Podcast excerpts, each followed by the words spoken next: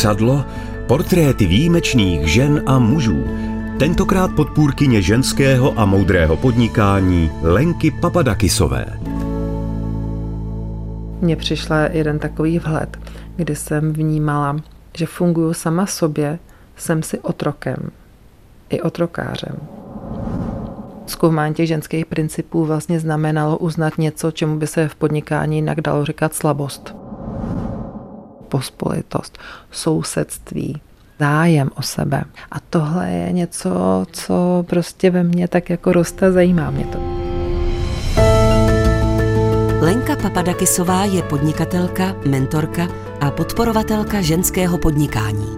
V rámci svého projektu Moudré podnikání žen se snažila podpořit dámy, aby se do tvrdého mužského biznisového prostředí nebáli přinést i ženské kvality harmonie a empatie. Co ji pohánělo, když v 90. letech jako podnikatelka začínala? Proč je pro ní důležitá sounáležitost? A co pro ní znamená filantropie? Já jsem holka z vesnice a myslím si, že ten obraz té vesnice a toho života na vesnici mě hodně formoval protože to mm, byl takový život, kdy nebyly nikde moc jako vlastně hranice a vrata a ploty, protože jsme tak jako přebíhali tam, kde bylo potřeba, aby jsme byli k babičce nebo prostě k sousedům na zahradu, pomáhali jsme vlastně na zahradách, na záhumenkách, takže to byl takový jako prostupný život vlastně tady na téhle vesnici malý. Já jsem od malička, díky tomu, kdy jsem se narodila, tak maminka vlastně velmi záhy v půl roce šla už pracovat tak jsem pendlovala mezi babičkama. A jedna byla v té naší vesnici a druhá byla o 10 kilometrů dál. Tam jsem vlastně jako prožívala spoustu dobrodružství, jednak s nima, a taky hodně jakého učení. Moje babička mě hodně učila vlastně jako hospodařit. Vždycky ráda vyprávěla potom příběh, kdy jsem byla větší, co jsem kdy kde jak provedla. Například, že jsem vymetala kamínka, kde byly saze, smíchala jsem to s moukou a připravili se mi těsto jako na pečení. Že? Takže to byla moje babička, která mě naučila jako spoustě dovednostem, včetně šití například.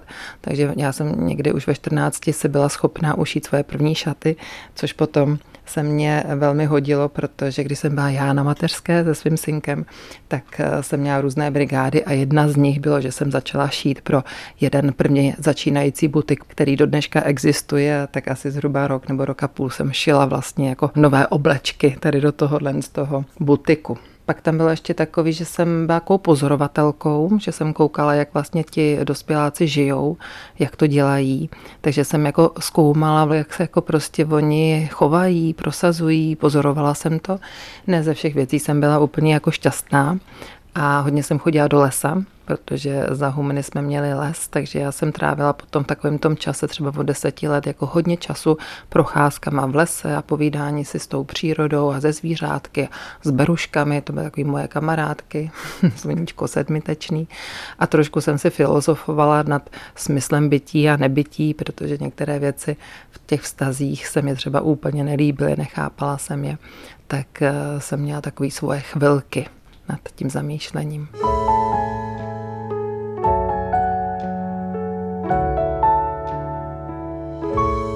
Já jsem měla velké přání z té vesnice odejít eh, někam na internát, neboť eh, tím, že to bylo doma takový jako různě napjatý, ta atmosféra nebyla pro mě úplně jako příjemná a já jsem měla hodně jako velkého napětí se svým tátou, tak eh, jsem si přála prostě jako zmizet někam. A k nám na chmele a na česačku, kterou táta vedl, jezdila z Prahy průmyslová škola na Třebešíně. No a tak nebylo nic snažšího, než prostě dělat zkoušky na průmyslovou školu na Třebešíně. A když sama bych si asi vybírala něco víc humanisticky zaměřeného, než takhle eh, technicky zaměřeného, ale v ten moment to bylo úplně jedno. Takže jsem byla přijatá, no a v těch svých 14 a půl jsem prostě šla do města. No. Posloucháte zrcadlo o podnikatelce a mentorce Lence Papadakisové. A já jsem šla pracovat a že mě moc zajímá, čím se lidi živí v té Praze. A že mě zajímá vlastně, jako co všechno dělají. A tehdy existovaly telefonní seznamy, takový velký bychle. Já jsem si vzala tyhle ty telefonní seznamy a tam byly popsaný vždycky název toho podniku a k tomu vlastně seznam těch všech oddělení, které existovaly. A mě to děsně bavilo prostě v tom číst. takže jsem četla a zaškrtávala jsem si, co mi bylo nějak jako sympatický. A tak, jak jsem se to zaškrtávala, tak jsem potom zjistila, že tam mám všechno, co se týkalo jako kultury a nějakého jako vzdělávání. No a to jsem si pak vzala vlastně ty adresy a obešla jsem si to. Až jsem zaklepala na Václavském náměstí na dveře, které bylo napsáno Kulturní dům hlavního města Prahy, oddělení mimoškolní výchova a vzdělávání. Tam jsem zaklepala a otevřela mi nějaká starší paní a já říkám, já jako moc nevím, co vy tady děláte, ale zajímá mě to. Já hledám práci, tak se chci zeptat, co tady děláte. A ona na mě koukala a říká, no ale my tady jako žádný pracovní místo nemáme. No a co umíte? Já se říkám, no já jsem teď jako skončila školu, dělala jsem teda vlastně v průmyslovku výpočetní automatizační techniku. To byla moje specializace. A ona říká, hm, No, já se zeptám tady kolegyně. Náš jeden kolega se posunul do jiného oddělení a ona jako někoho hledá a chce otvírat kurzy výpočetní techniky, tak se jí zeptám. A to byl rok 85. Povedlo se, že ona prostě si mě nějak jako zamilovala a tím pádem mě prosadila tady do tohohle kulturního domu, do kterého nebylo jednoduchý vstoupit, protože tam se jako hodně sledovalo, kdo tam je a jaký má pozadí a další věci. Takže já jsem prošla a stala jsem se teda vlastně organizátorkou kurzů nejen výpočetní techniky, ale i jiných. No a tak já jsem se dostala jako do branže a oboru vzdělávání dospělých. A to je vlastně ten základ toho mýho řemesla a nějaká schopnost organizovat věci, zapojovat lidi, dívat se na to, co je zajímavé, přinášet to potom v nějaké formě ven. A to se stalo nakonec i základem mýho podnikání. To čau, já tě slyším. Ahoj Michale, čau. Tak eh, platí uh, úterý? U, úterý nějak, eh, řekni si, jestli odpoledne. Dobře, takže někdy kolem, nebo chceš na oběd? Můžeme dát nějaký pozdější oběd, tak jo. dvě. Tak dáme pozdější oběd a pak bych šla teda trošku někam na procházku. Uvidíme počasí, jak bude. Tak jo, dobře. Jo? Tak jo. Tak jo, tak já přeju tak, hezký tak, zápas. Tak, tak si užijte, já tebe taky, mám tě moc rád. Já tebe taky. Těším se, až se uvidíme. Tak zatím, papa, ahoj. Jo, papa, ahoj. K mýmu synkovi. Já jsem říkala, že jsem vlastně začala podnikat, když Míšovi byly tři. Byla to situace, kdy jsem se rozešla se svým mužem, takže úplně jako všechno ponovu a 90. leta, jo, 91. rok. Já jsem vlastně díky tomu, jak jsme podnikali ve čtyřech, a ostatní holky neměly dítě, tak jsem samozřejmě byla jako ve velmi velkém napětí jako s tím, jak to jako zvládnout, jak to dát dohromady. A to podnikání potřebovalo poměrně hodně času. A udělala jsem to, že jsem prostě dala prioritu tomu podnikání, těm všem slibům a závazkům, které šly vlastně k těm ostatním lidem. Michal byl hodně se svým tátou, já jsem tam fungovala, my jsme měli takovou jakože střídavou péči, ale Michal prostě bydlel u nás v bytě a jsme se tam střídali ale nebylo to úplně ideální. Ba dokonce jsem si uvědomila pak posléze, že jsem to, co jsem prožívala já, protože moje maminka, když já jsem byla malá, taky pracovala, já jsem byla u těch babiček na střídačku a bylo to pro mě taky takový jako neúplně vyživující, že vlastně vždycky, když jsem potřebovala, aby ta, máma byla, nebo jsem byla nemocná, tak ona byla v práci. Prostě nikdy tam nebyla. A já jsem to samý způsobila i svýmu synovi.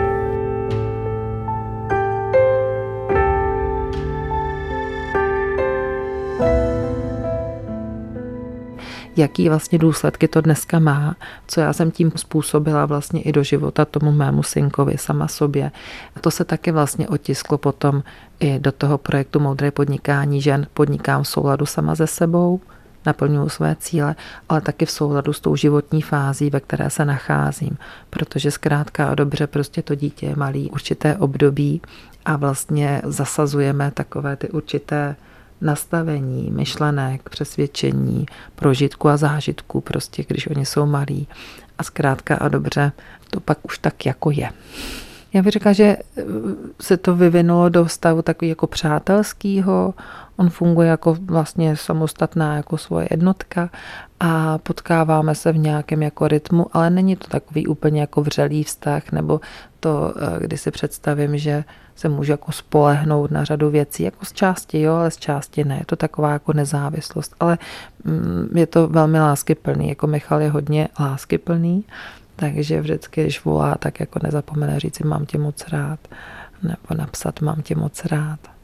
Takže je v něm jako hodně lásky, která je propsaná, myslím taky díky jako jeho tátovi, protože ten řecký způsob výchovy dítěte je nepodmíněná láska. Tam je to jako velké přijetí a v naší rodině to bylo víc jako podmíněné těma výsledkama, tím, že jsi dobrá, zvládáš to, všechno je v cajku a neděláš problémy. Dneska bych to udělala jinak. Díky tomu, že mám jedno dítě, tak jsem se vlastně jako to repete nedala na ten moment. A bylo období, kdy jsem to vlastně potřebovala i zveřejnit, projít si i tou lítostí nad tím a zároveň vlastně pomoci tomu, aby Michal se nějak jako ukotvil, postavil na vlastní nohy, ač teda trošku jako třeba v dospělejším věku. A mám pocit, že funguje velmi dobře, takže jako v tuto chvíli je to fajn. Ale když bych se mohla vrátit, tak tady tohle bych dělala jinak. Chybí mi to tam. Zrcadlo na dvojce. Tentokrát podpůrkyně ženského a moudrého podnikání Lenky Papadakisové. Mně přišla jeden takový vhled, kdy jsem vnímala, že funguju sama sobě, jsem si otrokem, i otrokářem. Že jsem uviděla jako i ten obraz, kdy vlastně jako sama na sebe mám nároky, jako ten otrokář, vyplňuju vlastně tady tyhle ty požadavky, které tam jsou. Zároveň teda vlastně se snažím v tom celém přežít. Pak následně jako přišlo i to uvědomění, aha, že když hraju tady tuhle tu hru sama ze sebou, tak je dost možný, že ji vlastně nabízím i těm ostatním lidem kolem sebe. Že jako svým způsobem toto způsobuju i ostatním.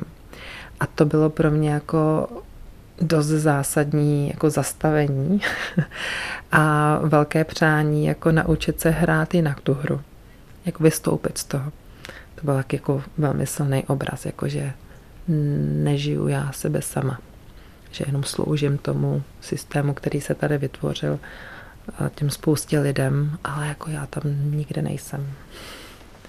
Takže jako rozhodnutí, že aha, chci přijít na to, jak se to dá dělat jinak, jo, jak jako jinak. Nějak jako moudře, protože vlastně tak, jak to děláme, stavíme to na informacích, na dovednostech, tak to je prostě pořád dokola to samý, ale žádná změna se neudává.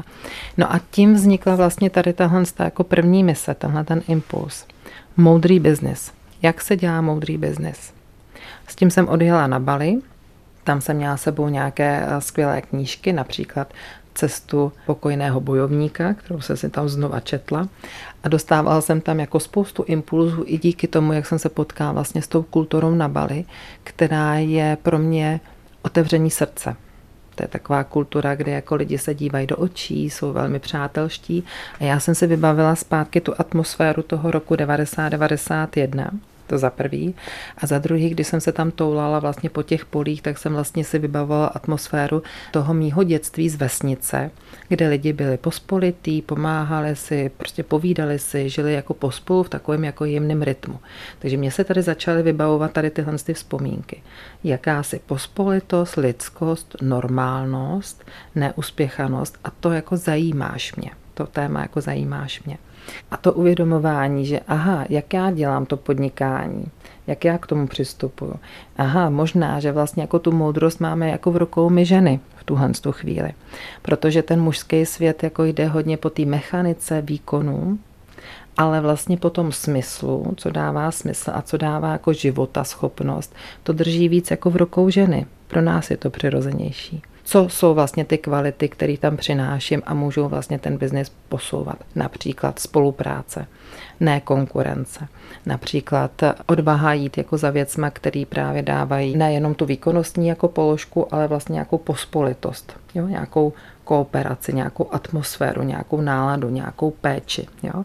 Takže v mém věku 42 se to začalo objevovat jako téma. Když vlastně jsem měla za sebou skoro 20 let podnikání, tak se to začalo stávat, nebo nějakých 18-19 let, vlastně tématem, aha, co moje ženství jak já k tomu vlastně přistupuju. Pro mě tam eh, začalo být vlastně náročný období toho, že jsem si uvědomovala, že najednou vlastně jako žiju v nějakém stereotypu, mechanismu toho podnikání, protože to je prostě organizování od rána do noci, to jako vlastně nikdy nekončí. Mně se vlastně ten biznis stal i takovým jako mým hobby, protože tím, že mě bavilo jako vlastně organizovat věci, které mě samotnou bavilo, takže mě se to přelívalo všechno dohromady. A měla jsem pak pocit, že už jsem vlastně z toho hodně jako vyčerpaná, přichází víc a víc nároků, různého jako očekávání, který bylo zvenku, nebo já jsem měla sama na sebe a že se tam někde v tom prostě ztrácím. No a myslím, že tady s tímhletím věkem jako docela asi i přirozeně přichází taková ta otázka smyslu, co dává smysl, jestli dělám jako to, co mám dělat, nebo jestli by to nemělo být něco jiného. No a tím jsem zkoumala trošku teda vlastně i to svoje ženství, jak to mám. Jestli jako vidím to podnikání taky tou ženskou optikou, anebo spíš jdu v těch stereotypech mužského světa, které jsem se dobře naučila a měla jsem na to skvělé průvodce, takže jsem, myslím, jako dobře zvládala vlastně to nastavení, jak to dělali muži, protože jsem se naučila už jako holka pozorovat, jak to ostatní dělají, okoukávat to. No a tak jsem v tomhle způsobu prostě fungovala. A pak mi to začalo nevyhovovat. Zrcadlo na dvojce.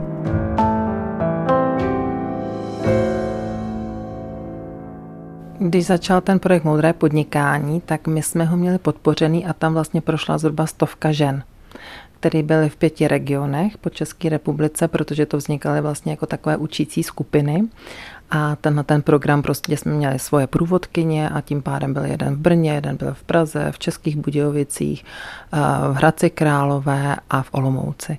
Takže to byly takové jako ohniska tady téhle jako proměny. Trvalo to dva roky, tenhle ten projekt. A potom jsem ho překlopila do spolku, který se jmenuje Klub moudrého podnikání žen, neboť myšlenkou bylo, aby se podržely takzvaně učící se kruhy, dneska tomu říkáme mastermindové skupiny, které vlastně pokračují a v tom regionu se prostě ty ženy podnikatelky setkávají a učí se od sebe vzájemně. Protože ten princip mastermindu, poradních kruhů považuji za jeden úplně jako excelentní a je pravda, že ty poradní kruhy něco, co teda vlastně bylo přineseno do moudrého podnikání a to je třeba jako věc, která si myslím, že když protne celou společnost, tak v rámci komunikace a naslouchání a řešení jako důležitých otázek se vlastně jako spoustu věcí může díky tomuhle fenoménu pohnout. Tam je mnoho dalších slov. Vítejte v naší rodině.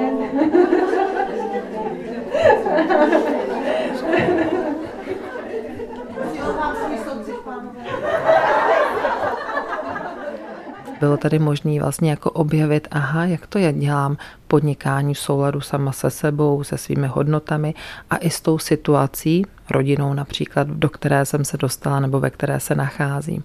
A zkoumání těch ženských principů a uznat je. Jo? A to zkoumání těch ženských principů vlastně znamenalo uznat něco, čemu by se v podnikání jinak dalo říkat slabost. Jo, že to je něco, co jako vlastně je nepřijatelný, to je potřeba jako nevidět nebo poradit si s tím, ale ne jako to vlastně vzít jako do hry. Takže tímhle třeba vznikalo i moudré podnikání. A teď eh, poslední úkol je sfouknout tuhle svíčku s tím vědomím, aby nám opravdu proudila prostě celým tělem, srdcem a sloužila. Tak co? Tři, dva, jedna, fuč!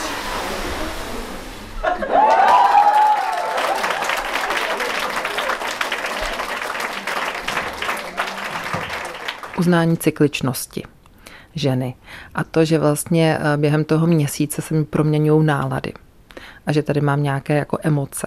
A že z hlediska času nejsem schopna fungovat neustále vlastně jako v takovém permanentním rytmu dodávání věcí že možná potřebuju mít někdy jako ten rytmus, že jdu ven, ale pak potřebuju mít třeba týden, kdy naopak vlastně jako neplním žádný jako sliby a dohody a potřebuju mít jakýsi prostor jako jenom pro sebe. Udělat to po svém. Čili jsou to nějaké jako standardy závazků, které se očekávají a zároveň to, když teda vlastně a v tom systému chci fungovat, tak musím mít přes sebe. A jaký to je, když nepůjdu přes sebe a přesto budu plnit a dodržovat ty závazky. Tak to je jako třeba jedna z těch věcí. Nebo přinášet do toho podnikání daleko víc takový jako živosti a vášně. Dneska už se to stává jako součástí, dneska už jako vlastně za těch deset let se udělala jako veliká proměna ve společnosti.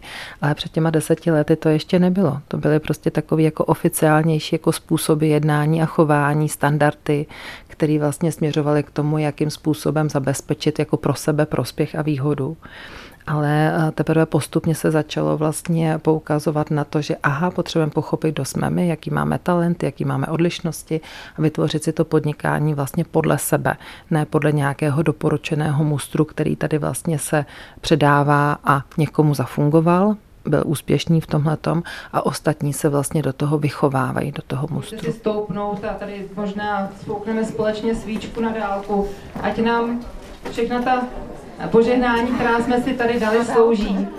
A chci vás jako pozvat do toho pevného obětí. tak ať si vyzkoušíme, jak to naše společenství spolu drží. Jo. Tak můžeme zkusit teď v tu chvíli možná i tady ten, ten fyzický kontakt. Někdy se zkouší, jako jestli je dost pevný, když se jako takhle popřete, jo, jestli to teda jako fakt udržíte. Tady vlítaly tak jako různě emoce a uh, různé nálady, tak jestli máme dostatečnou sílu. Tak. No a teď by se hodilo uh, Mileno, co to jsme zpívali s Danou? A kdo to dá? Vele mama, vele mama je. Ale je pravda, že za těch deset let jako ta proměna v tom nastavení té mysli jako je veliká. Takže jako dneska už je to něco, co jako je žádoucí, by se dalo říci. V té době, jako před těma deseti lety, se teprve otvíraly dveře, že to je vůbec možné. Pro mě vlastně filantropie byla vždycky jako spojená s tím, a neříkala jsem tomu filantropie, to je asi jako důležitý, ale zpátky si uvědomuju ty svoje filantropické počiny že když jsem byla nadšená pro něco, co jsem měla pocit, že by prospělo společnosti, tak tomu dát energii, pozornost, vykutat nějaký projekt, peníze, který jsem viděla, třeba do toho nalít a užít si to, vlastně, aby třeba to téma mohlo být nasvícený. Baví mě podporovat vlastně jednotliví lidi, kteří dělají nějaké jako hezké projekty, které spouvisí se vzděláváním a s kulturou. Takže se podílím jako dílčíma věcma.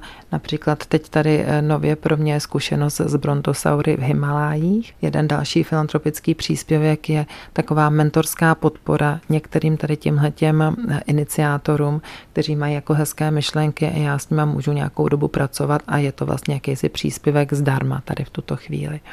Takhle vlastně dlouhodobě pracuji s Minervou, což je taky uskupení, který je o ženách podporuje hodně jako tu aktivitu ženskou a tam jsou mentoringové programy na rok, takže já jsem mentorkou vlastně někoho z mentý z tady téhle z té skupiny několik let už. Dobrý den. Dobrý den, co si dáte? Uh, já bych moc ráda jedno kapučíno. Dobré kapučíno. Uh, kolik platím tady? Je to zadarmo. Je to vlastně o tom, že my vybíráme peníze na Dům pro Juli, což je dětský hospic, první v České republice, který se bude otvírat během příštího roku. Takže za váš dobrovolný příspěvek vám dáme kávu. No tak to je krásný. Tak ráda, ráda tady přispěju Děkujeme. na hospic. Ještě k té filantropii. Tam si uvědomuji, že buď jsou to jako větší projekty, které třeba běží dlouhodobě, něco se stane, taky jsou to vlastně drobné věci, které můžou být jako v tom, že v každodenním životě mám nějaké rozhodnutí, že přispívám a teď buď nějakým sociálním skupinám, nějakým projektům, mladým lidem nebo umění a můžu přidat kdykoliv, jakýmkoliv příspěvkem, nějakou částkou, třeba na kafy takže to rozhodnutí může být i, jako i na takový úplně běžný úrovni. Vedle toho podnikání je vlastně společnost pro mě, která mě zajímá. Uvědomuji si, že to taky vzniká vlastně z toho pohledu, jak jsem prožívala to dětství, ty nějaký jako pospolitosti na té vesnici. Potom jsem to objevila na tom Bali, kde to jako bylo žitý ještě jako navíc s tou kvalitou toho srdce a v takovém jako vzájemnosti pospolitosti. A to je nějaká moje představa. A k tomu ta atmosféra vlastně těch 90. let, kdy eh, jsem fakt prožila to, že lidem na sobě záleží, že prostě se na sebe těší, že se na sebe usmívají, že jsou rádi, že se potkají, že si rádi pomůžou.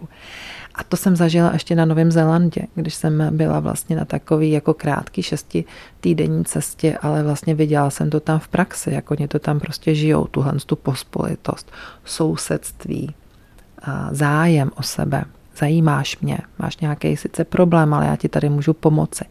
A tohle je něco, co prostě ve mně tak jako roste, zajímá mě to. Takže já bych moc ráda viděla tu proměnu, taky vidím, i tady v Čechách ji vidím, protože bylo takové období, kdy jsem koukala na to, jestli třeba nežít v nějaké jiné zemi, protože mě tady chyběla ta pospolitost a bylo tady na mě příliš jako vlastně kritiky a takové jako nároků na sebe. A to se, myslím, proměňuje.